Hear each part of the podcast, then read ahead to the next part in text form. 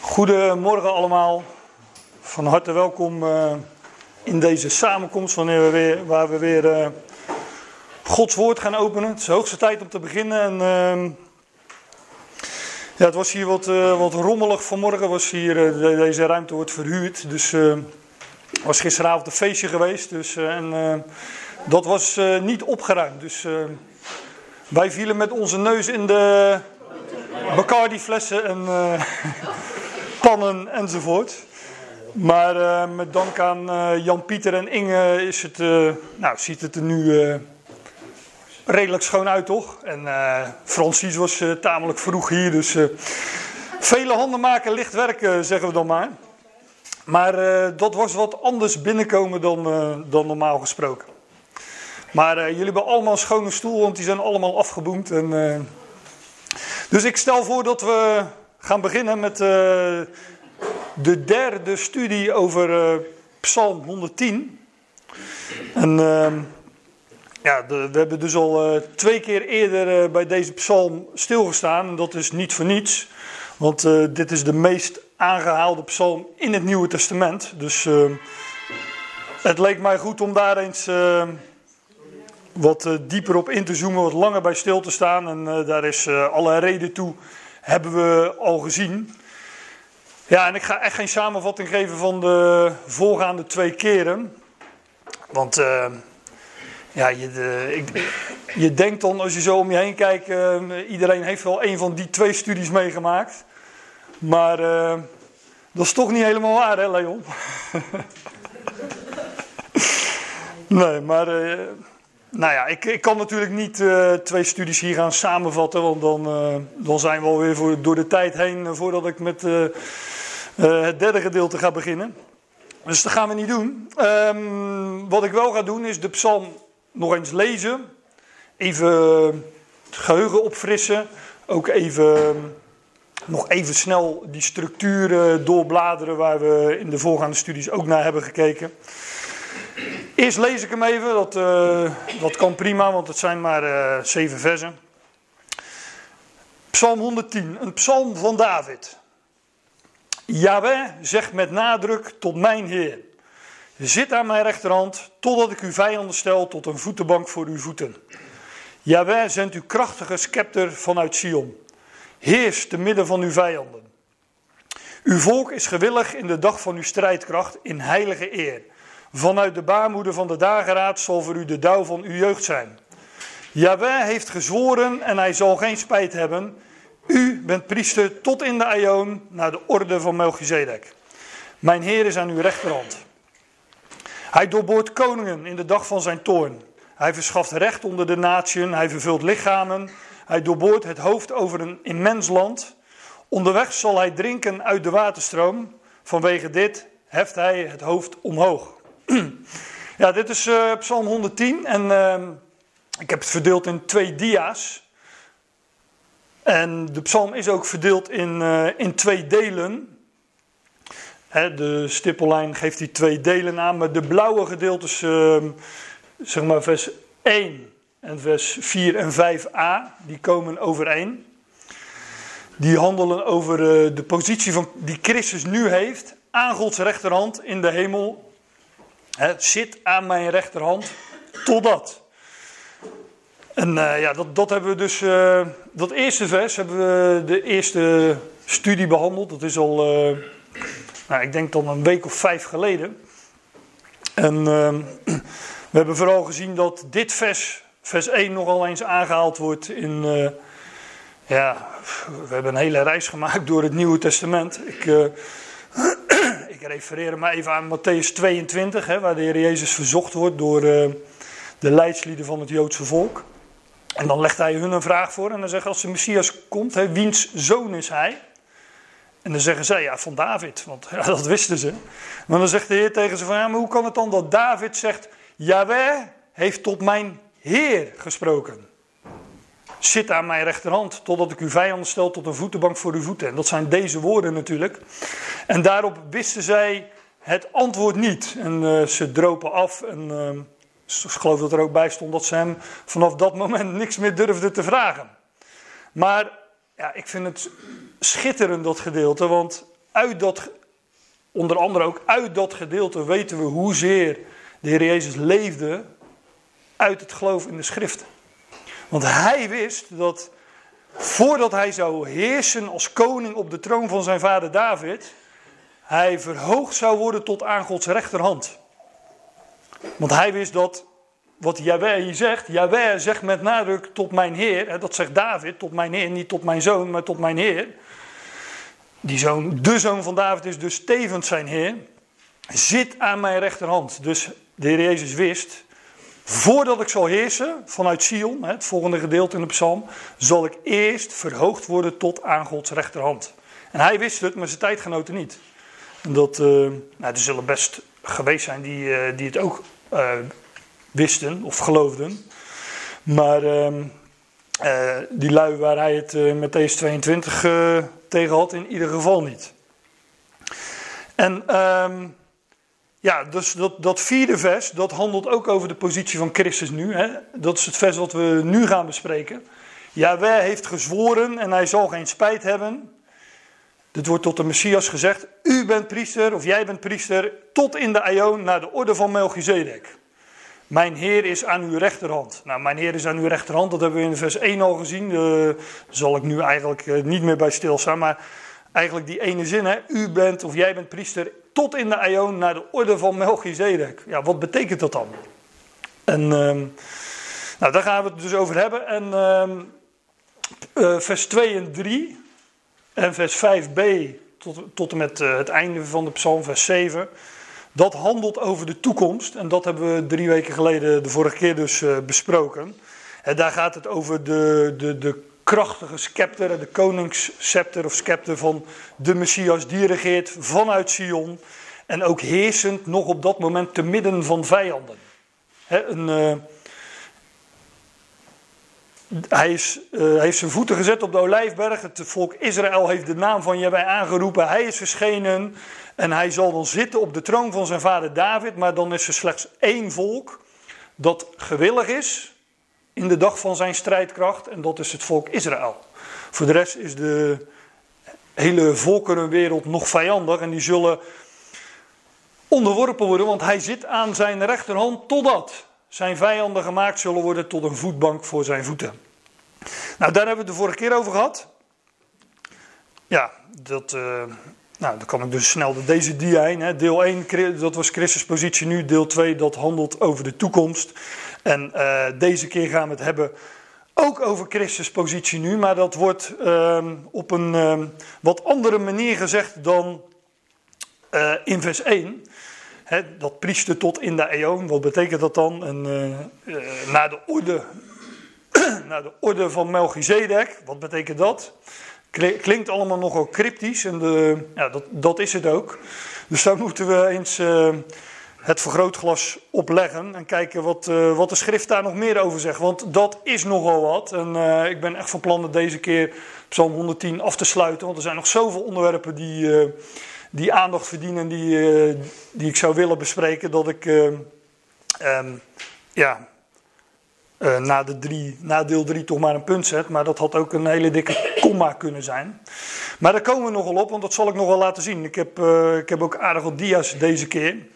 Maar ook wel wat dia's waar we toch wel vrij snel doorheen zullen gaan. Dus ik hoop dat jullie allemaal wakker zijn.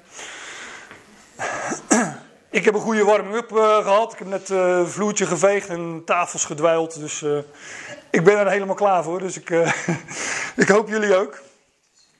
Nog even, dat, is ook leuk, want je kan die, die versen van Psalm 110, die kan je zo wegzetten op een tijdlijn.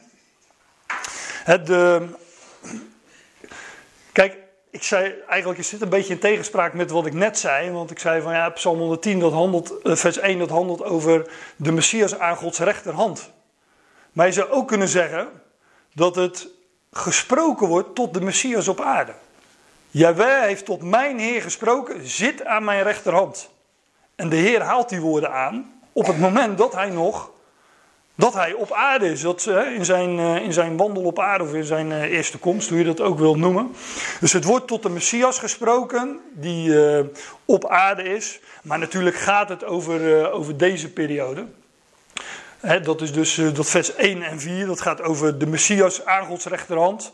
Totdat, hè, dus dat heeft een totdat, vandaar een, een, einde op het tijdlijntje. Het stippellijntje is dan de huidige tijd, de tijd waarin wij leven, waarin Christus aan Gods rechterhand is. Maar dat wordt ook beschreven als, als zijnde priester.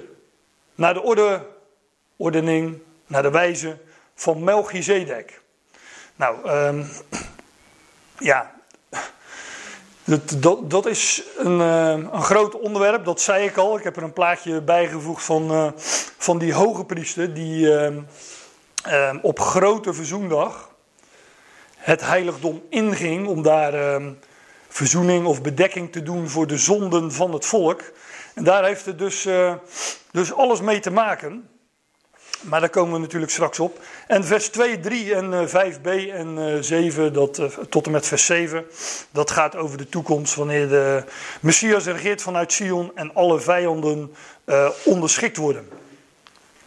Nou, Psalm 110, vers 4, daar gaan we dan.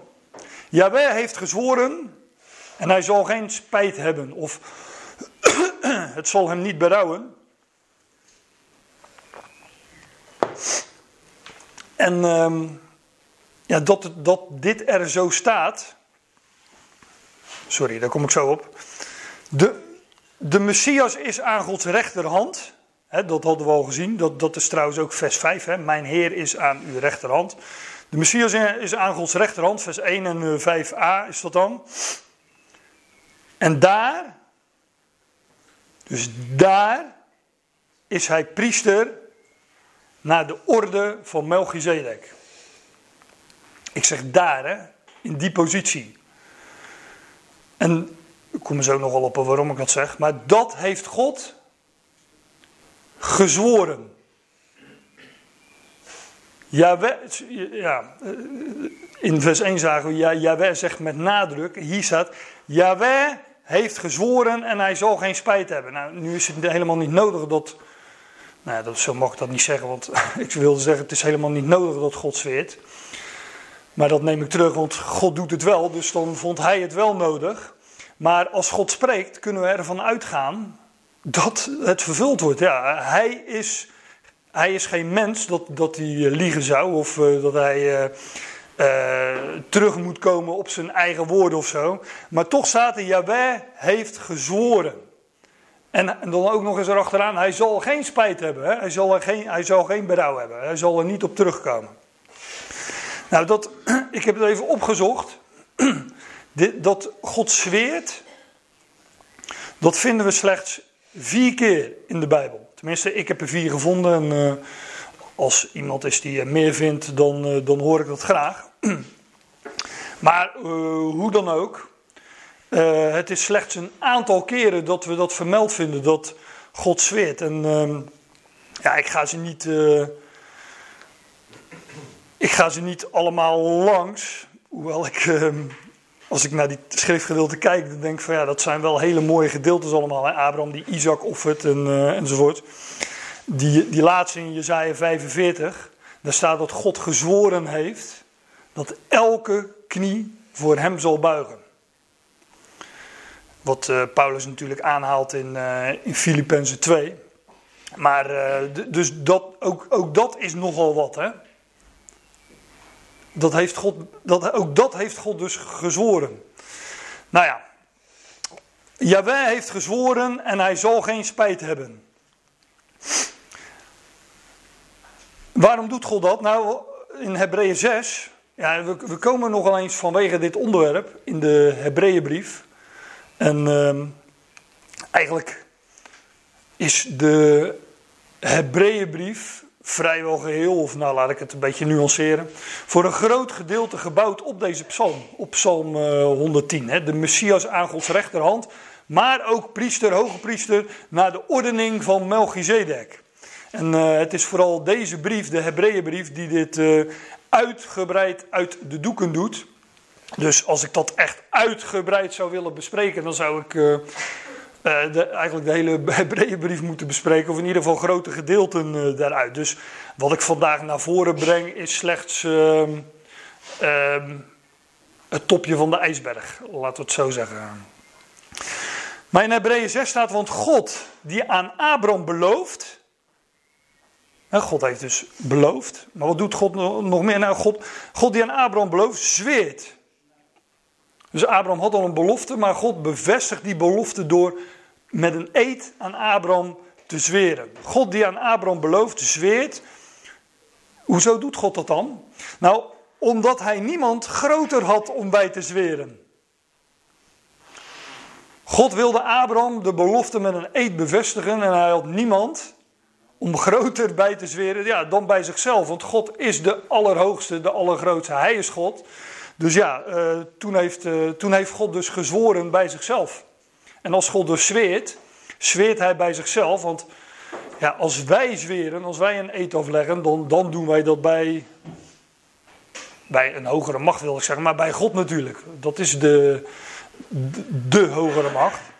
En uh, hier staat in Hebreeën 6, God die aan Abraham belooft, zweert, omdat hij niemand groter had om bij te zweren bij zichzelf. En hij zegt, waarlijk zegenen zal ik jou zegenen en vermeerderende zal, zal ik, moet staan, zal ik jou vermeerderen. Dus God zweerde Abraham met een eed. De belofte die Abraham al had gehad, werd bevestigd door middel van een eedzwering. En God doet dat omdat hij niemand heeft uh, um, om bij te zweren die groter is dan hijzelf.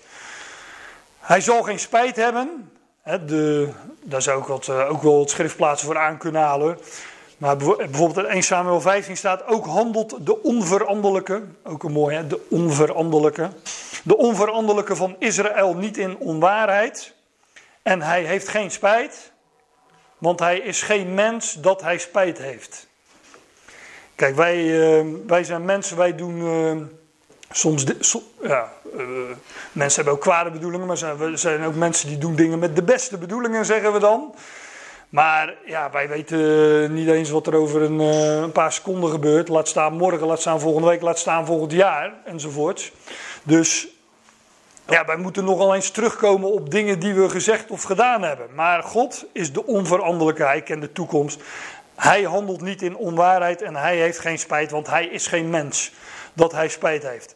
Nou, God heeft dus dit volgende wat nu komt, hè, u bent priester tot in de eeuw, naar de orde van Melchizedek, dat heeft hij met een eed gezworen. En daar zal hij niet op terugkomen. Hij zal geen spijt hebben. U, jij bent priester tot in de eeuw, naar de orde van Melchizedek. Dus nogmaals, voordat de Messias koning zou zijn in Sion, zou hij uh, priester zijn.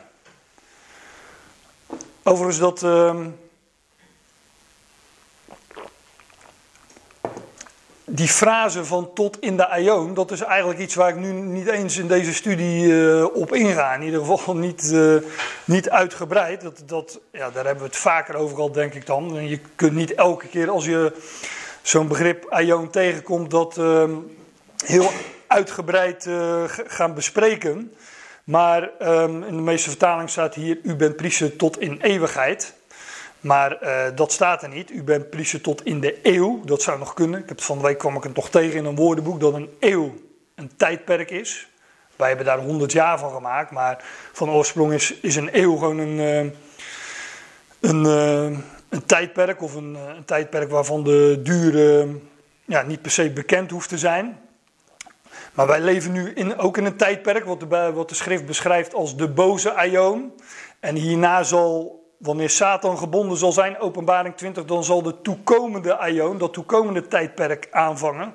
En uh, ja, dat is een, uh, een, een, binding van Satan die duizend jaar duurt. En, da en daarna zal er nog, uh, ja, dat noemt de schrift de aion van de aionen, de allerheerlijkste aion. De allermooiste hè, dus een opklimmende reeks. En, uh, dus er zijn nog wat, uh, hierna volgen in ieder geval nog twee van die, uh, van die tijdperken.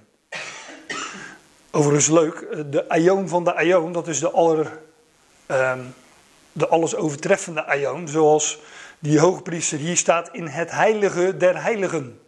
dat allerheiligste vertrek in de tabernakel. Zo'n zegswijze is dat. De heilige der heiligen, Aion van de Aion.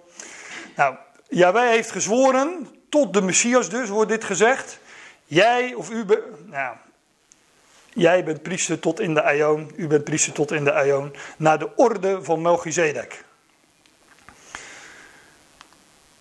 Een orde, dat ehm, is een, een wijze of een manier, ordening, zegt de Statenvertaling geloof ik.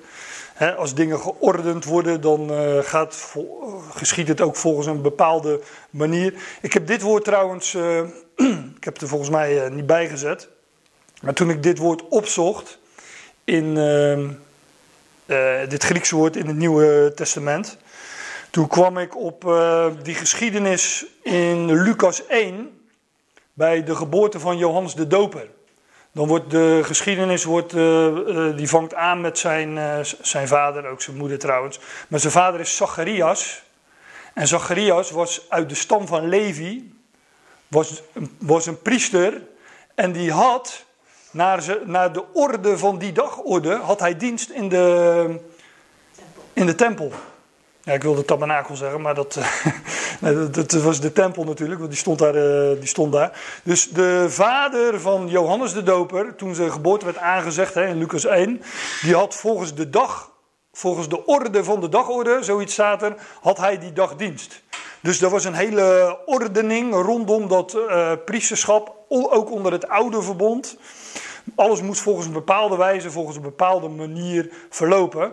Maar tot de Messias wordt gezegd door God: Jij bent priester tot in de Aion naar de orde van Melchizedek. En de. Ja, om nog even bij het voorbeeld te blijven van Zacharias. Zacharias was priester naar de orde van Aaron. Of Levi, zo zou je het kunnen zeggen. Maar onder het oude verbond, onder de wet, dat priesterschap waar ik net dat plaatje van liet zien, uh, dat geschiedde uh, volgens, een, volgens een bepaalde orde. En uh, de priesters waren uit de stam van Levi. Die konden dus niet komen uit een andere stam. En de hoge priester kwam zelfs nog, dat was nog nauwer, die kwam uit de familie van Aaron. Dus Aaron was de eerste hoge priester. En dat was dus, uh, werd dus opgevolgd door, uh, ja, door erfrecht, zou je kunnen zeggen. En de tweede hoge priester was dus Eleazar, dat was uh, zijn zoon. Nou, daar, dus onder de wet ging dat naar de, naar de orde van, van, van Aaron. Zo wordt het trouwens ook genoemd in de Hebreeënbrief. Maar dit geschiet naar de orde van Melchizedek. Wie is nu weer Melchizedek? Zo uh, zullen sommigen zich wellicht afvragen. Nou, daar moeten we dus uh, eens naar gaan kijken. En zoals gezegd, dit is een, uh, een uitgebreid onderwerp. Maar toch staat er niet zo heel veel van in de schrift over die Melchizedek. Want we vinden zijn. De geschiedenis van Melchizedek vinden we in Genesis 14. En dat zijn maar drie versen. En. Ja, inleidend zou ik daar. Uh, had ik eigenlijk heel het hoofdstuk moeten lezen, maar dat uh, vond ik wat uh, te ver gaan. Tenminste, ook om destijds willen. Maar in, in Genesis 14. Um, ehm, dan vallen we midden in de geschiedenis van Abraham. En Abraham en, uh, had een neef, Lot. En nou, we kennen allemaal van de zonderschool of de kinderbijbel die verhalen dat op zeker moment. Abram en, uh, en, en Lot uh, zich nogal vermeerderden. Ze breiden uit in, uh, in familie en rijkdom en kuddes. En toen ehm, gingen ze dus onder, onderhandelen over wie welke kant op ging. En toen keek Lot, zal de linkerkant geweest zijn, die keek naar de kant van Sodom en Gomorra. En toen dacht hij van, dat ziet er vruchtbaar uit, daar ga ik naartoe. En Abraham zei: Oké, ga maar. En uh, nou, dus uh, Lot uh, vestigde zich in Sodom. Daar ging hij ook nog de politiek in, overigens. Hij zat daar in de poort. Wat, wat behoorlijk. waar de Bijbel nou niet zegt dat het zo'n verstandige keuze van was. Hè. in de Petrusbrieven onder andere. Hij heeft zijn rechtvaardige ziel dag aan dag gekweld. Nou ja, dat terzijde. Maar, maar Lot wordt op zeker moment, hier daar gaat deze geschiedenis over, wordt hij, uh, we zouden zeggen, ontvoerd. Um, er was een, een oorlog gaande en... Um, Lot en zijn familie werden krijgsgevangenen genomen. En dan op, gaat Abraham, die gaat er achteraan. Met zijn, uh, die mobiliseert een leger. Een leger. Er waren geloof ik uh, vijf koningen tegen vier koningen. Of zes tegen vijf, ik, ik weet het niet precies. Maar ehm, er was een strijd gaande. En, en, en in die strijd werd de een overwon de ander. En, en, en Lot werd, werd, werd meegevoerd. En dan mobiliseert ehm, Abraham een leger een legertje hoor, want uh, we moeten dan denken, voor mij wordt een, een, getal bijgenoemd ergens in de 300. Dus, dus hm? 318. Ja. Nou, dus daar, ehm, ja, dan moeten we niet denken aan, eh, aan massale volksopstanden. Maar dat waren de aantal, nou hoewel, uh, Gideon versloeg later met 300 man een leger van uh, tienduizenden. Dus uh, ik, sluit ik sluit niks uit, maar dat soort aantallen worden genoemd. Maar Lot die achterhaalt dat, Abraham achterhaalt dat leger en hij behaalt de overwinning en bevrijdt Lot en zijn familie. En dan lees je opeens dit.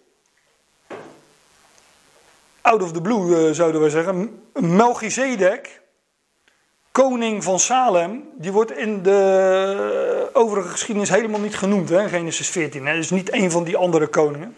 Melchizedek, koning van Salem. Nou, Melchizedek betekent rechtvaardige koning. Hè, Melech, Tzedek, Tzadik. Melech is koning en Tzadik is een uh, rechtvaardige. Dus een rechtvaardige koning. Maar hij is ook uh, uh, koning van Salem, staat, uh, staat hier. En als je Psalm 76 ernaast legt, dan is uh, Salem een andere naam voor Sion, dus Jeruzalem. De plek, waar, de plek waar de Messias zou heersen volgens Psalm 110. De Hebreeënbrief, daar is hij weer, zegt in Hebreeën 7 ja, hij was koning van Salem en uh, vertaald, overgezet zijnde, betekent dat koning van vrede. Kijk, sommigen zeggen van de stad Jeruzalem bestond helemaal nog niet. Dus het kan hier niet over, uh, over dat Salem een synoniem is voor Sion of Jeruzalem. Dus het betekent koning van vrede. Nou ja, dat, daar wil ik vanaf wezen of dat zo is. Maar ik vind het allebei prima. Maar het gaat hier over Melchizedek. Hij is een rechtvaardige koning, maar ook koning van Salem, koning van vrede. De vredevorst dus eigenlijk. Ja, die representeert hij. Um,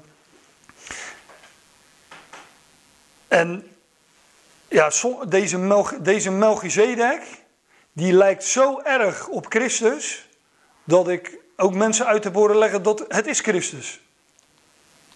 Maar ja, dat heb je met een type die er zo sterk op, op lijkt. Dan, eh, dan, uh, dan begin je vanzelf te denken, ja, die lijkt wel heel erg op. Misschien, misschien is het hem wel. Nou ja, dat geloof ik dus niet. Maar um, daarover, uh, kijk, nee, daar, dat, dat, uh, dat wordt uh, een te uitgebreid onderwerp om dat uit te doeken te doen.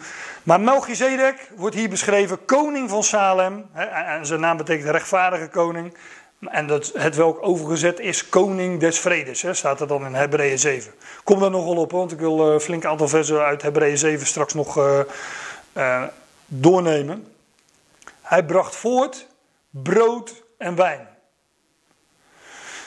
Nou ja, wie een beetje gevoel en kennis heeft van de Bijbelse symboliek, weet dat brood en wijn staat voor leven. Hè? Maar ook voor het woord van God. Hè, eigenlijk is het ook leven en overvloed. Brood en wijn. En uh, ja, het is een uitbeelding van leven, maar dus ook van het woord van God. Want het woord van God is leven. En het is een levend woord wat wij hebben. Dus dat zit er allemaal in, in, uh, in brood en wijn. Hè. Als we het glas heffen, zeggen we natuurlijk ook uh, op het leven. En we weten uit ehm, de brieven van Paulus ook wat het breken van brood en gezamenlijk maaltijd houden. Dat dat ook uitbeelding is van leven, van gemeenschap, van overvloed. Nou, enzovoort.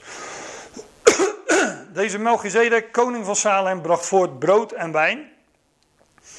En hij was priester van God, de Allerhoogste. Kijk, ik had het zojuist over uh, het priesterschap en het hoge priesterschap onder het oude verbond. Um, deze, deze, ja, dat, dat heb ik nog niet eens gezegd, dat, dat is heel belangrijk. deze Melchizedek was koning van Salem, bracht voor het brood en wijn en hij was priester van God. Nou, onder het oude verbond was deze combinatie koning en priester volstrekt onmogelijk. Want de koningen kwamen uit Juda en de priesters, zoals ik al aangaf, kwamen uit Levi, de stam van Levi. En ehm, dat was onder de wet een onmogelijke combinatie. In, in Hebreeën 7, kom er straks nog op, nogmaals. Daar staat ook dat ehm, de Heer tijdens zijn wandel op aarde dus geen priester kon zijn. Want hij was uit Juda gesproten. Of zo staat er. Hij was uit, hij was uit de stam van Juda. Uit de koningsstam. Dus hij kon uh, naar de wet van Mozes kon hij koning zijn. Dat was de zoon van David. Maar naar de wet van Mozes, naar de orde van Aaron, kon, of naar de van Levi, kon, hij kon dus geen priester zijn in zijn wandel op aarde. En toch wordt er tot de Messias gezegd: Jij bent priester tot in de Aion. Maar naar de orde van Melchizedek. Dus niet naar de orde van, uh, van Aaron, maar naar de orde van Melchizedek. Een andere wijze, een andere manier, een andere orde. Hij was priester van God, de Allerhoogste. Kijk, en in, in, uh, uh, dat in, in Hebreeën, uh, met name Hebreeën 7, wordt commentaar gegeven op die geschiedenis van Melchizedek. En daar wordt gezegd, hij is zondevader, over, over Melchizedek, hè, zondevader, zondemoeder, zonder geslachtsregister, die geen begin van dagen of einde van leven heeft, maar die vergelijkbaar is, of gelijkend op, de zoon van God. En um, je moet in, in, kijk, in Hebreeën wordt uitgelegd dat alles wat er staat rond die Melchizedek uh, betekenis heeft, maar ook alles wat er niet staat heeft betekenis. En Hebreeën zegt, hij, hij is zonder vader, zonder moeder, zonder geslachtsregister. Um, terwijl dat juist bij koningen en priesters ja, van belang is. een, van een, een, een, koning moet, uh, als iemand de potentie had om koning te worden, om het zo te zeggen, dan ja, is hij dan uit de stam van Juda. dus dan moesten we weten wie is zijn vader, wie is zijn moeder, want dat is dan van belang. Wat is zijn geslachtsregister? En voor priesters geldt hetzelfde. Kan je je. Um, kan je je geboorteregister zeg maar overleggen dat je uit, uh, uit die stam van Levi bent. Anders kon je namelijk geen priester worden. Wilde je hoge priester worden, dan, ja, dan, moest, uh, dan, dan moest je uit de familie van Aaron komen. Dus voor een priester onder het oude verbond was dit van, ik zei net van belang, nee, van essentieel belang. Zonder vader, zonder moeder, zonder geslachtsregister, geen begin van dagen of einde van leven heeft. Er staat ook niet wanneer hij geboren is, er staat niet wanneer hij, zijn, uh, wanneer hij overleden is. Maar hij is vergelijkbaar met de zoon van God. Dus hij was priester van God de Allerhoogste, die Melchizedek. Er wordt niks gezegd over uh, waar hij vandaan komt, wie zijn vader was, zijn moeder, zijn geslachtsregister, uit welke stam die was. Ja, die stammen die waren er nog niet natuurlijk. Hoewel, zegt Hebreeën 7 ook nog wat uh, over. Daar komen we dus op. Hij was priester van God, de Allerhoogste. Als je die aanduiding opzoekt, God de Allerhoogste. Um, die, ja, ik, ik ga dat nu. Ik heb die versen allemaal niet geprojecteerd. Dat is dan uh, voor jullie om dat eens na te gaan. Maar Psalm 97 uh, eh, wordt uitgebreid zijn koningschap over deze hele wereld uh, uit de doeken gedaan. En dat is ook een leuke Psalm 47, dat alles onder zijn voetbank wordt gesteld. Uh, onder zijn voeten wordt gesteld. Zie je, ik ben al. ik verwar het zelf. Want in Psalm 110 staat natuurlijk: Zit aan mijn rechterhand totdat ik alle vijanden tot een voetbank voor uw voeten heb gesteld. En we hebben gezien dat. Ehm, eh, de, de scepter vanuit Sion heerst te midden van uw vijanden. Het gaat over zijn, dat gaat over zijn koningschap over de hele aarde. Dus hier vinden we dat ook. Hij was priester van God, de Allerhoogste. Het, het was dus ook niet een of andere, ja, hoe zeg je dat? Um, afgodenpriester van een andere God, of godheid of zo. Nee, hij was priester van God, de Allerhoogste. Dus volledig legitiem, ook al was het niet naar, uh, in overeenstemming met de wet van Mozes. Die natuurlijk hier nog niet was, maar. En hij zegent hem, dus Melchizedek zegent Abraham. En hij zegt: Gezegend is Abraham door God de Allerhoogste, bezitter, eigenaar van hemelen en aarde. Melchizedek zegent Abraham. Je moet je ook uh, indenken dat. Kijk, dat, je, je, je, moet, dat, als je de Hebreeënbrief leest, dan is dat een brief die is uh, geschreven aan, uh, aan Hebreeën. Dan moet je je ook indenken dat, uh, dat de schrijver van de Hebreeënbrief dit, dit soort dingen naar voren haalt. En hij zegt, ja, Abraham werd gezegend door Melchizedek. Terwijl Abraham de stamvader is voor het Joodse volk. En de oh, weer Hebreeën 7 zegt daar dus op als commentaar, los van alle tegenspraak, oftewel hier is geen discussie over, het mindere wordt door het meerdere gezegend. Dus, en Abraham die erkent die zegen van Melchizedek en die, die erkent daarmee dus ook de positie van Melchizedek, dat Melchizedek meerder is dan hij dan de grote stamvader Abraham. Dus Melchizedek, hij zegent hem en hij zegt: Gezegend is Abraham door God de Allerhoogste, bezitter van hemelen en aarde. En gezegend is God de Allerhoogste, die jouw benauwers in jouw hand heeft gegeven. Hè, dat uh, oorlogje tussen, uh, dat Abraham zijn, uh, zijn neef Lot bevrijdde. En hij geeft hem een tiende van alles. Ook, ook Hebreeën 7, het wordt saai eh, wat dat betreft, maar nou, niet saai, maar uh, eens, uh, ook niet eentonig, maar ik, u, begrijpt wat ik wil zeggen. We komen elke keer op dezelfde plek zo ongeveer in de Hebreeënbrief terecht, in de schrift. Zie dan hoe groot deze is, zegt de schrijver van de Hebreeënbrief, aan wie de aartsvader Abraham ook een tiende geeft van het beste van de buit. Dus... Uh, Abraham wordt gezegend door Melchizedek. Daarmee eh, laat, uh, en dat, dat ondergaat Abraham. daarmee wordt al aangetoond dat Melchizedek meerder is dan Abraham. En dan geeft Abraham hem ook nog eens een tiende van de buit. Wat dus ook weer bevestigt dat Melchizedek groter is, meerder is dan, uh, dan Abraham. Zie dan hoe groot deze is, aan wie de aartsvader Abraham ook een tiende geeft van het beste van de buit. Nou, als ik het ook weer even een tijdlijntje neerzet. De verschijning van uh, koning en priester Melchizedek en Abraham vond plaats ver voordat het oude verbond kwam. Dus eerst was daar Melchizedek, priester, koning en priester, naar de orde van Melchizedek.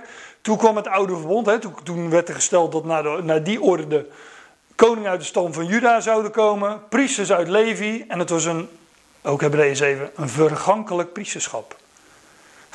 er staat, dat is wel leuk, staat over die priesters onder het oude verbond. Kijk, een, priester die zou altijd moeten blijven. Dat is eigenlijk het idee, want uh, die doet uh, verzoening of bedekking voor de zonden en die had nog wat, die had bepaalde taken. Maar er staat in Hebreeën 7 dat de priesters onder het oude verbond door de dood werden verhinderd te blijven. Dus er moest een andere priester komen. Een priester die zou blijven tot in de Aion, zolang nodig was. Maar die is dus niet naar deze orde, die van het oude verbond, maar die heeft veel oudere papieren. Die is het naar de orde van, naar de manier, naar de wijze van Melchizedek. Namelijk koning en priester. En dat, um, dat, dat is ook uh, een onaantastbaar priesterschap. Dat is logisch, want, of ongeschonden, of hoe het er ook staat. Onvergankelijk zeggen sommige vertalingen. Maar dat, dat is natuurlijk zo, omdat Christ, Christus is de opgewekte. Hij heeft de dood achter zich. En uh, hij is de eersteling die met in onvergankelijk leven is uh, opgewekt. En God heeft hem gesteld in die positie dus als de opgewekte. als priester tot in de Aion naar de orde van Melchizedek. Dus dat gaat voorbij aan, dat hele, aan heel het oude verbond. Want ik had. Uh, kijk, dit is nu een tijdlijn waarin ik het heb over priesterschap. Maar ik had hier net zo goed kunnen zetten: belofte aan Abraham, oude verbond, nieuwe verbond. Dan heb je eigenlijk precies hetzelfde. Want het nieuwe verbond is ook geen voortzetting van het oude of zo. Het, dat heeft ook oudere papieren. Dat gaat terug naar de beloften aan Abraham. Um, maar dat, uh, dat. Maar het oude verbond. Dat, en dat priesterschap en alles wat daarbij hoort. Heeft dus een begin en een einde. En dus, dat is ook Hebreeën 7. Dat is vanwege de zwakheid. En ja, ik citeer dan even de Statenvertaling, omdat ik die uit mijn hoofd ken. Maar de zwakheid en de onprofijtelijk van, vanwege de zwakheid en de onprofijtelijkheid van het oude verbond. Moest, moest er iets nieuws komen. Dus het oude verbond is zwak en uh, ja, onprofijtelijk. Uh, onnuttig in die zin. Nou, nu gaan we een, uh, een aantal versen uit de Hebreeënbrief wil ik doornemen. Waar gesproken wordt over, die, over dat priesterschap, over Christus als um, hoge priester naar de orde van Melchizedek. En um, waarin ook Psalm 110 geciteerd wordt of aangehaald. En niemand neemt voor zichzelf de eer. Maar men wordt ertoe geroepen, dat gaat over priesterschap, hè, zoals immers ook Aaron. En dat was ook door God zo bepaald. Aaron, hoge priester, priester uit de stam van Levi. Zo verheerlijkt ook Christus zichzelf niet. Of niet zichzelf. Zo verheerlijkt ook Christus niet zichzelf door hoge priester te worden. Maar hij die tot hem spreekt. Mijn zoon ben jij, ik heb jou vandaag verwekt. Is niet Psalm 110, maar Psalm 2. Die we dus ook uh, een tijdje geleden besproken hebben. Zoals hij ook op een andere plaats zegt: Jij bent priester tot in de eon naar de orde van Melchizedek. Dus nogmaals, Christus was in zijn wandel op aarde geen priester, kon ook niet, was ook geen hoge priester. En um, we hebben toen ook toen Psalm 2 bespraken gezien dat mijn zoon ben jij, ben jij, ik heb jou vandaag verwekt, dat het gaat over de dag van de opstanding. Niet over zijn geboorte uit de Maag Maria, maar het gaat over, uh, over de opstanding. Dat is ook het commentaar wat, uh, wat er in handelingen bij wordt gegeven. Ik heb dat toen ook uh, aangehaald.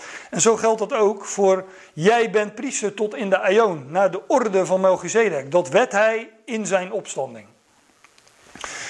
Mijn zoon ben jij, ik heb je vandaag verwekt, hij ook op een andere plaats zegt. Jij bent priester tot in de Aion, naar de orde van Melchizedek. En dit is natuurlijk Psalm 110, vers 4.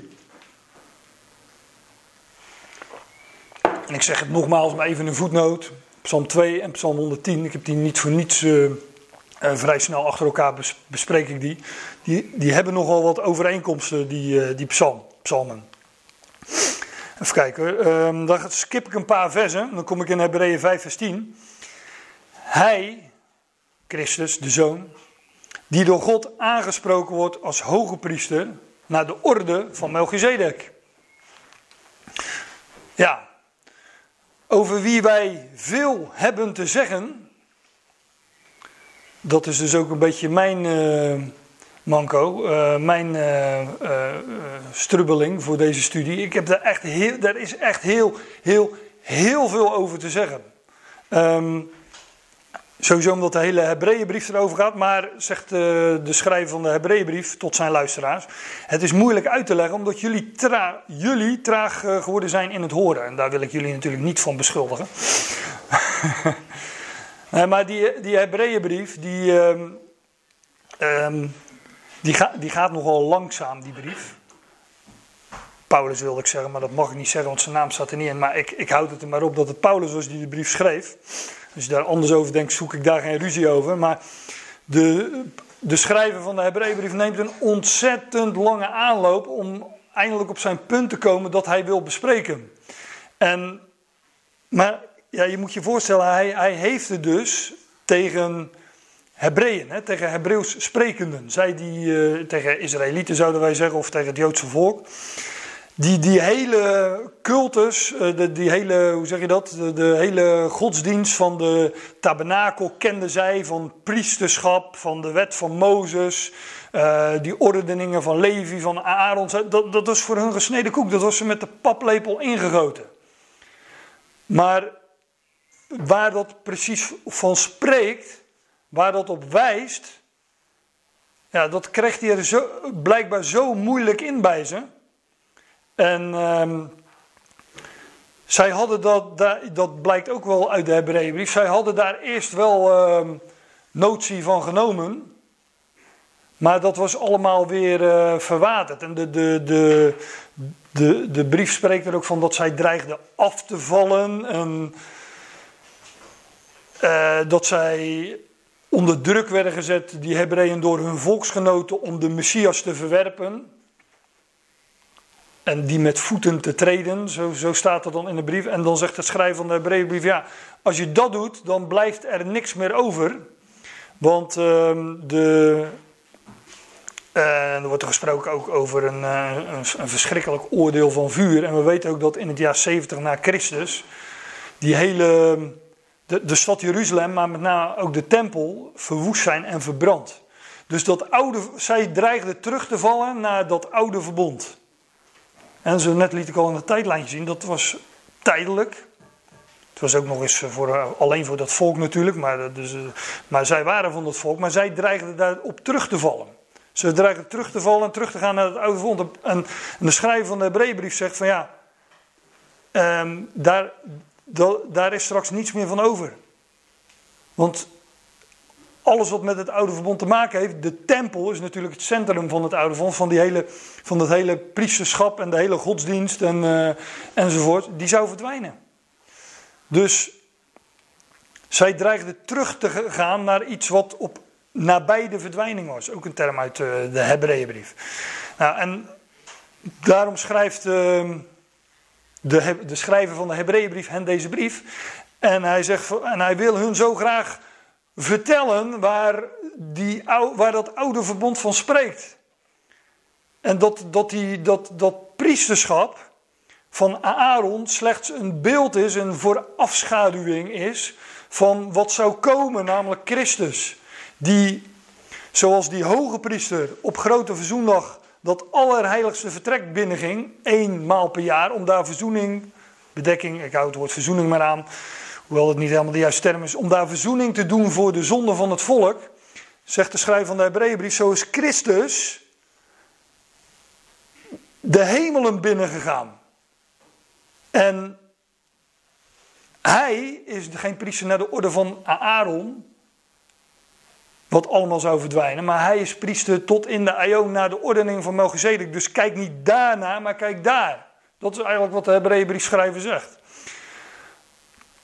Maar hij zegt, ja, we hebben, ik heb heel veel daarover te vertellen. En dat probeert hij al vijf hoofdstukken. En elke keer uh, doet hij twee stappen naar voren en uh, dan weer uh, één of twee terug. En hij gaat dan uitleggen dat in die eerste hoofdstukken dat Christus meer is dan engelen. Want engelen hebben ook een belangrijke functie uh, uh, in de Hebreeuwse Bijbel. Het verbond werd door engelen in de hand van Mozes gegeven, staat er onder andere. Maar ook dat hij, hij is meer dan Aaron. Meer of beter staat er dan elke keer. Meer of beter dan de engelen. Meer of beter dan Aaron. Meer of beter dan Jozua. Uh, nou, ga zo maar door. En dat, wil, dat, dat vertelt hij omdat hij zo graag dit wil vertellen. Dat Christus geen priester is, of hoge priester naar de orde van Aaron, maar dat hij priester is naar de orde van Melchizedek. Een, eh, een, een, een, eh, een priesterschap dat de dood achter zich heeft. En daar zouden die Hebreeën hun blik op vestigen. Op die priester, die hoge priester. Maar hij zegt, ik heb, veel, ik heb daar heel veel over te zeggen, maar het is moeilijk uit te leggen omdat jullie traag zijn in het horen. En hij noemt het in vers 12, het volgende vers dus, vaste spijs. Hij heeft het over melk en vaste spijs. Dus deze dingen, en dat is, een, dat is ook altijd uh, wellicht de aarzeling om, uh, om daarover te spreken. Deze dingen zijn vaste spijs. De symboliek, zoals we die kennen onder, in de hele schrift.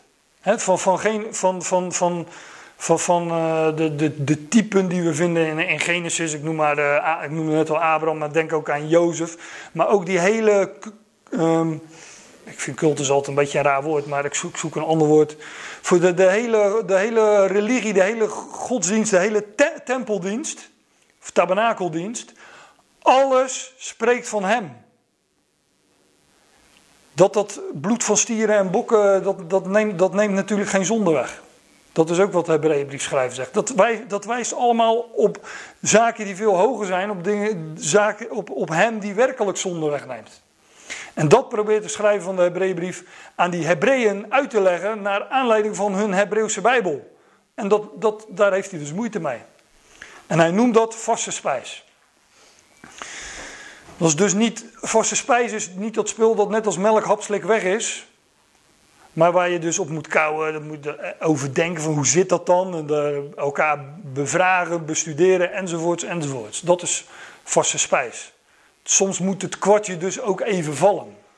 Dus als je zoiets hebt van nou, het kwartje is nog niet helemaal gevallen, maak je geen zorgen. Kou daar nog eens op en uh, zoek nog eens naar voedsel en neem nog eens wat totje en dan, dan, dan komt dat wel. Maar laat je ook niet ontmoedigen dat het kwartje niet altijd in één keer valt. Hè? Dat is het natuurlijk ook. Nou, ja, dan skip ik, uh, spring ik uh, naar Hebreeën 6. Waarin God, weer midden in, uh, in een hoofdstuk, maar ook midden in een zin natuurlijk. en daarom denk ik trouwens ook dat het Paulus is die dit geschreven heeft. Want het, staan tussenzinnen. Um, er staan lange zinnen, maar ook tussenzinnen. Waarin God, wanneer hij des te bovenmatiger van plan is. om aan de lotbezitters of erfgenamen van de belofte het onveranderlijke van zijn raad te laten zien.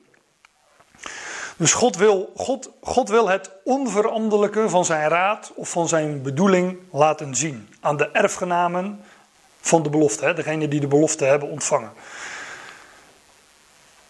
Als we dan die tussenzin weglaten, waarin God optreedt als bemiddelaar met een eed. En dat doet hij om aan de lotbezitters van de belofte het onveranderlijke van zijn raad te laten zien. Nou, hij, treedt op als bemiddelaar met een eed, opdat door twee onveranderlijke zaken, waarbij het onmogelijk is dat God liegt. En dus als God iets zegt, is het zo, daar kun je op bouwen.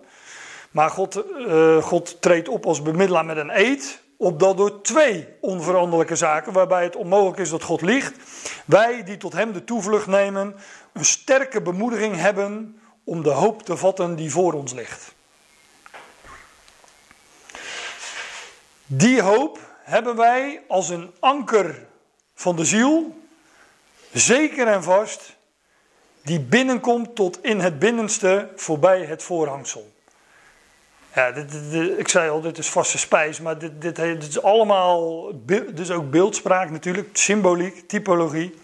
Maar dit gaat over, um, over wat ik zojuist zei, dat de, zoals die hoge priester op grote verzoendag inging in het heilige der heiligen, dat allerheiligste vertrek, zo is Christus de hemelen binnengegaan.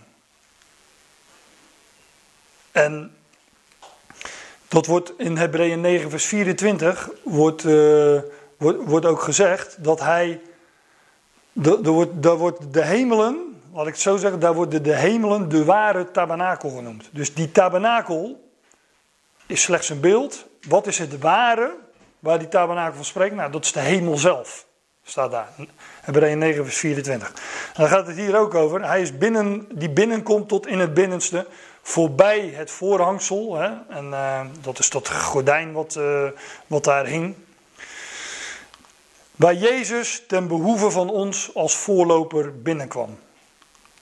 Die naar de ordening van Melchizedek hoge priester wordt tot in de aion.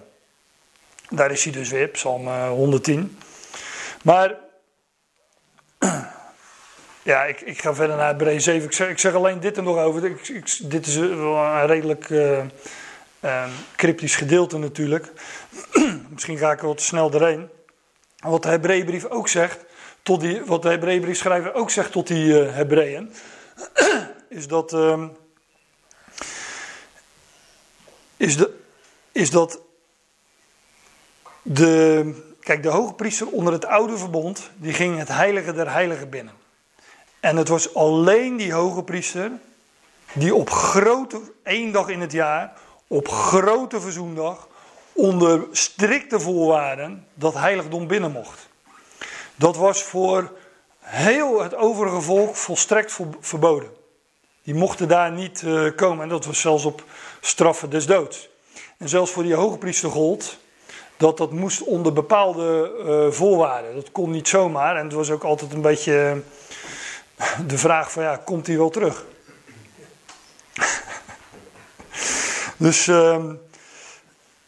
Bij de, de Hebreeënbriefschrijver, de, de Hebreeënbriefschrijver zegt tot die Hebreeën, hij, dat is weer uh, een paar hoofdstukken verder, omdat hij ingegaan is, heeft hij een weg van nieuw leven bereid, hè, met dat sprenkelen van bloed. Als het ware een, uh, zou je een rode streep kunnen trekken, zo het heiligdom in. En um, de Hebreeënbriefschrijver zegt, zegt tot die uh, Hebreeën dat zij, dat, die, dat, dat zij als het ware zo achter hem aan dat heiligdom in kunnen lopen. Zij kunnen naderen, maar ook dat is beeldspraak, tot de troon van de genade.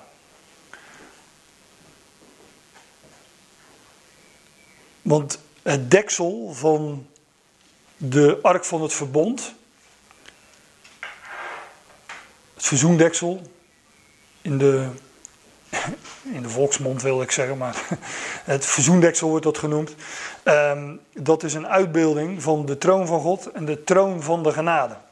Nou, de schrijver zegt van de Hebreeënbrief zegt tegen tot de Hebreeën van omdat hij daar is ingegaan, heeft hij die weg bereid, is het voorhangsel weggenomen en wij mogen nu zo achter hem aanlopen. Nou, dat was onder het oude verbond volstrekt onaanvaardbaar en onmogelijk. Dus, maar hij is daar binnen gegaan, als, vandaar ook als voorloper. Nou, die naar de ordening van Melchizedek hoge priester wordt tot in de Aion. Nou, en dan ga ik naar een nieuw hoofdstuk. Alleen dit is gewoon vanuit Hebreeën 6. Lees ik nu gewoon verder in Hebreeën 7. En uh, ik sla dus niet eens een vers over. Ik ga wel een beetje voortmaken.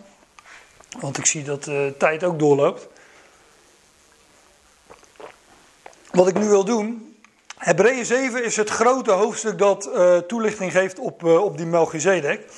En ik ga gewoon dat hoofdstuk bijna geheel, niet helemaal, doorlezen. En ik geef daar niet te veel commentaar bij, dat hoeft eigenlijk ook niet meer. Omdat Hebreeën 7, um, ehm, ik heb al een paar versen aangehaald, het is een commentaar op Genesis 14.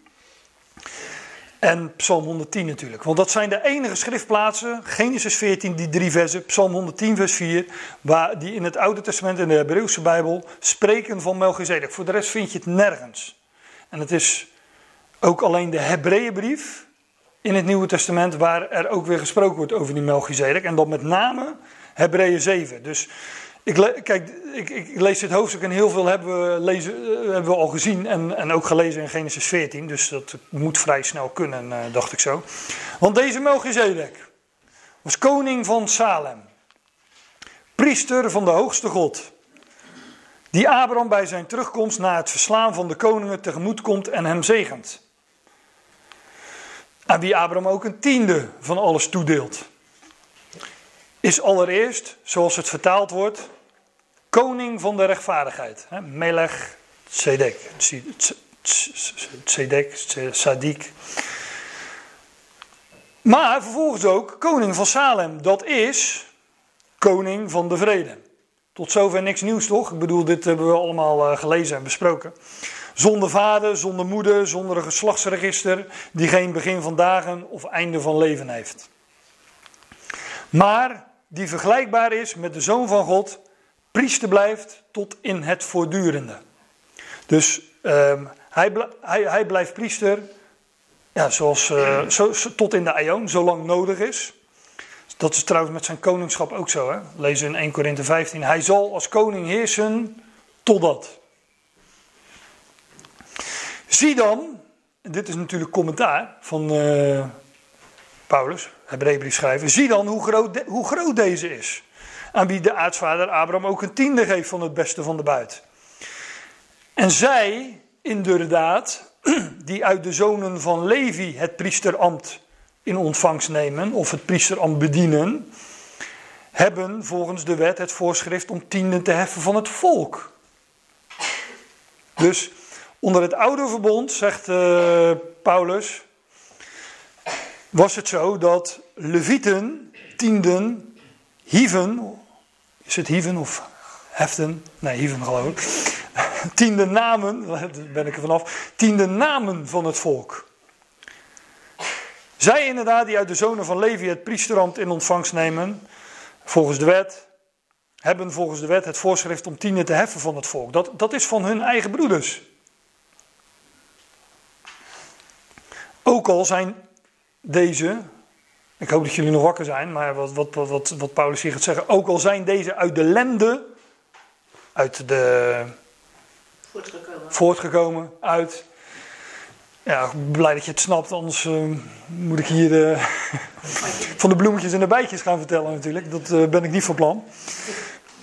Maar uh, de zonen van Levi die het priesterand uh, bedienen of in ontvangst nemen, hebben volgens de wet het voorschrift om tiende te heffen van hun broeders, hè, van het volk.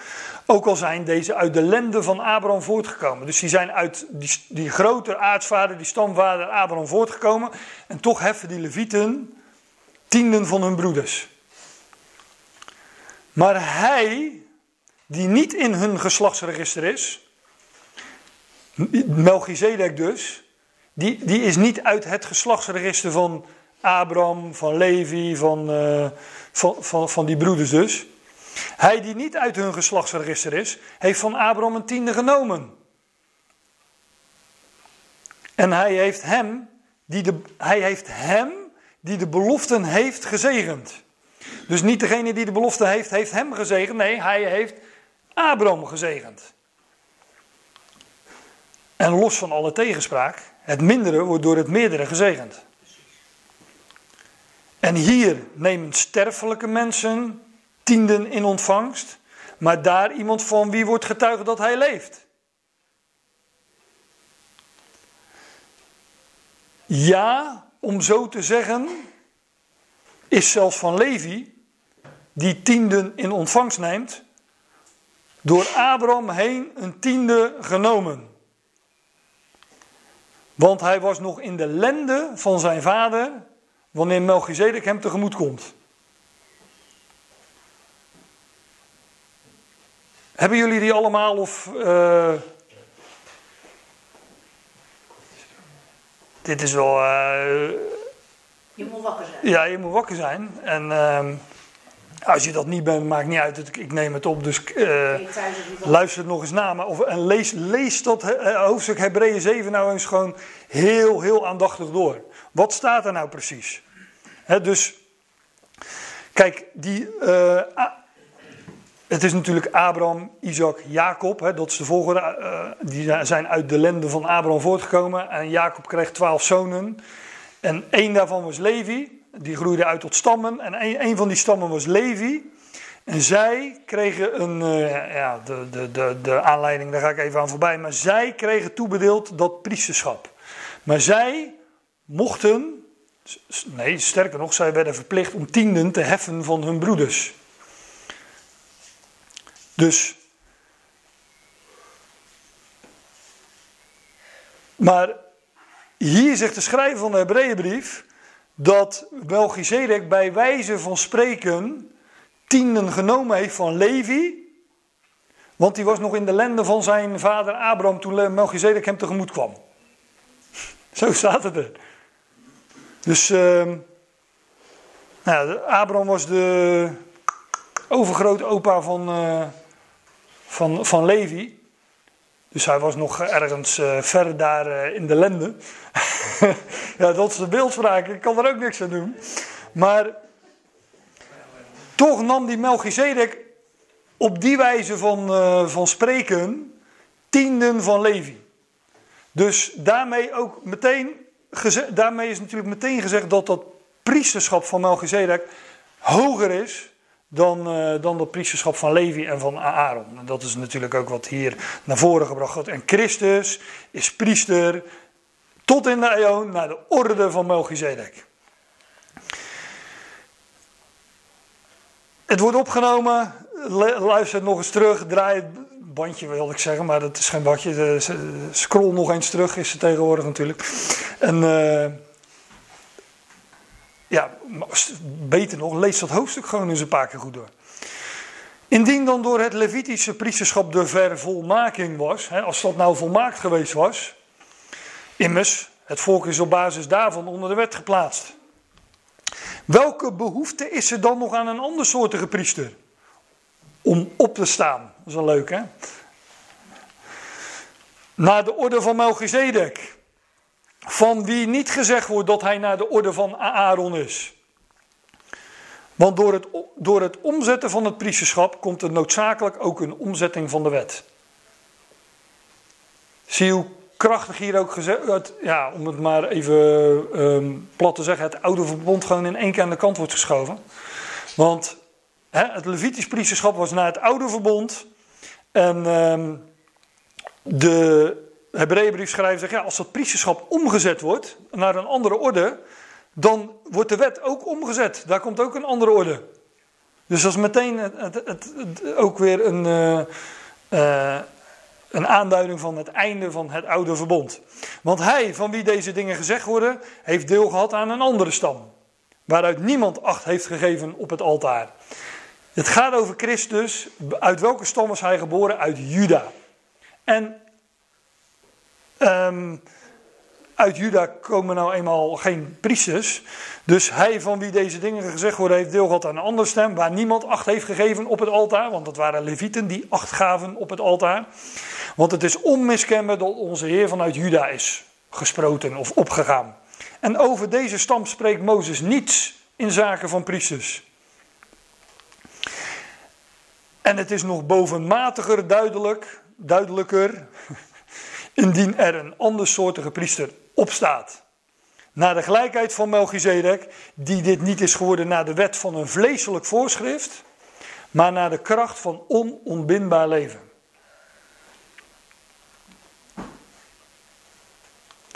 Want hij getuigt, jij bent priester tot in de aion, naar de ordening, of naar de orde, naar de wijze van Melchizedek.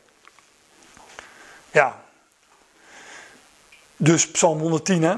Ik lees gewoon verder om eh, destijds willen. Want de wet, brengt, de wet brengt niets tot volmaaktheid. Om te bedenken dat hij eh, rond dit tijdstip, eh, nou ja, zo wat later, maar dat hij rond dit tijdstip op zondagochtend op zoveel plaatsen wordt voor, voorgelezen. De, de wet brengt niets tot volmaaktheid. Dat is ook leuk. Het is de introductie, de aanleiding tot een betere hoop waardoor wij tot God naderen. dus de, de, de wet, denk nog even aan dat stippellijntje. Wat, is die wet? Nou, het, is slechts, het, is een introductie, een aanleiding tot, tot iets beters. Ook zo'n woord dat telkens terugkomt in de Hebreeënbrief. Beter, betere. Een betere hoop, een betere verwachting. Waardoor wij tot God naderen. En in zoverre, als het niet los was van eetzwering.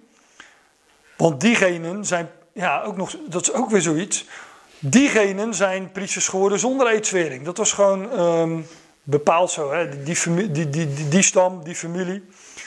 In zoverre als het niet los was van eetzwering, want diegenen zijn priesters geworden zonder eetzwering. Maar deze met eetzwering, door hem, die tot hem zegt: De Heer zweert, of heeft gezworen, en hij zal er geen spijt van hebben. Jij bent priester tot in de aion naar de orde, ordening van Melchizedek.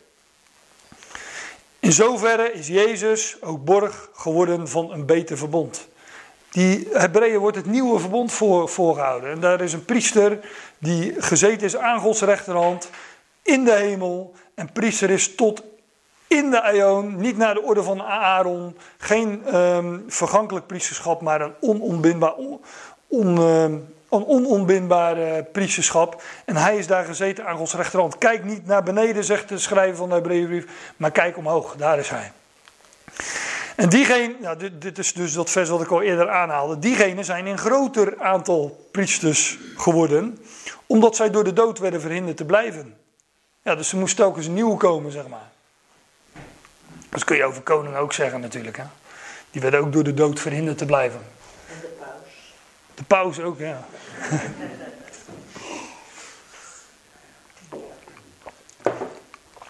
ja, ja, dat is weer een apart verhaal. Ik heb het idee dat, dat, eh, dat je daar helemaal ni- niets voor terugvindt in de schrift. Zelfs niet onder het oude verbond, maar dat is wel een ander onderwerp. En diegenen zijn in groter aantal priester geworden, priesters geworden omdat ze door de dood verhinderd werden te blijven. Maar deze heeft, om- omdat hij tot in de aion blijft, een ongeschonden priesterschap. Dus de dood verhindert hem niet om te blijven. Hij heeft, de dood heerst niet meer over hem, zegt eh, Romeinen 6. Vandaar ook dat hij, degene die door hem naar God toekomen, totaal kan redden, omdat hij altijd leeft om voor hen te pleiten. En redden is niet alleen. ehm, ja, hoe zeg je dat? Het is niet alleen van. eh, eh, je mag straks de goede kant op. redden is nog wel dat, want hij. ja, heel maken. Redden, behouden. Nou ja, dat, eh, dat even tezijde. Want eh ik moet er echt een, eh, een punt achter gaan zetten. En ehm, verder ga ik ook niet in Hebreeën 7, maar ik maak nog één klein sprongetje naar Hebreeën 8 om dit af te sluiten. En de, om de, de, het punt van de Hebreeënbrief schrijven daarmee maar af te sluiten. Want hij zegt de hoofdsom nu van de dingen waarvan wij spreken. Als je de hele Hebreeënbrief in één vers, of één zin of één lange zin is het wel, wil samenvatten, dan is het dit. De hoofdsom nu de dingen waarvan wij spreken is, wij hebben zulk een hoge priester, die is gezeten aan de rechterhand van de troon, van de majesteit, in de hemelen, een dienstverrichter van de heilige plaatsen en van de ware tent. Hier staat er dus ook, hè? Die de Heer opzet en niet de mens. Hij is Kijk, de schrijver, de schrijver van de Hebreeënbrief, ik, eh, nogmaals, ik denk dat het Paulus was, die zegt tot die Hebreeën: Wij hebben zulke zodanige, zo'n hoge priester, niet als die eh, hoge priesters op aarde die door de dood werden verhinderd te blijven en wat eens nieuw moesten komen en die allerlei rituelen uitvoerden die eigenlijk eh, ook maar symbolisch zijn en helemaal geen zonde weg kunnen nemen. Nee, wij hebben zulke een hoge priester die is gezeten aan de rechterhand van de troon van de majesteit in de hemelen, aan Gods rechterhand. En hij is een dienstverrichter, liturg staat hier in het Grieks, van de heilige, die staat gewoon een meervoud van heilige, dus van de heiligen, heiligdommen, heilige plaatsen. En van de ware tent of de ware tabernakel, namelijk niet die, die tent waar die hier op aarde stond, maar van de ware tent, namelijk de hemel zelf, Hebreeën 9 vers 24, die de Heer opzet en niet de mens. Dus de, die hemel eh, voorgesteld als een tabernakel, als een tent, door God gemaakt en, uh, en niet door een mens. Dat is de hoofdsom waarvan de Hebreeënbriefschrijver spreekt. En uh, ja, dat allemaal gebaseerd op, uh, gebouwd, uitgelegd ook aan de hand van, die, van Genesis 14, Melchizedek, maar ook aan de hand natuurlijk van Psalm 110. Hier wil ik het bij laten.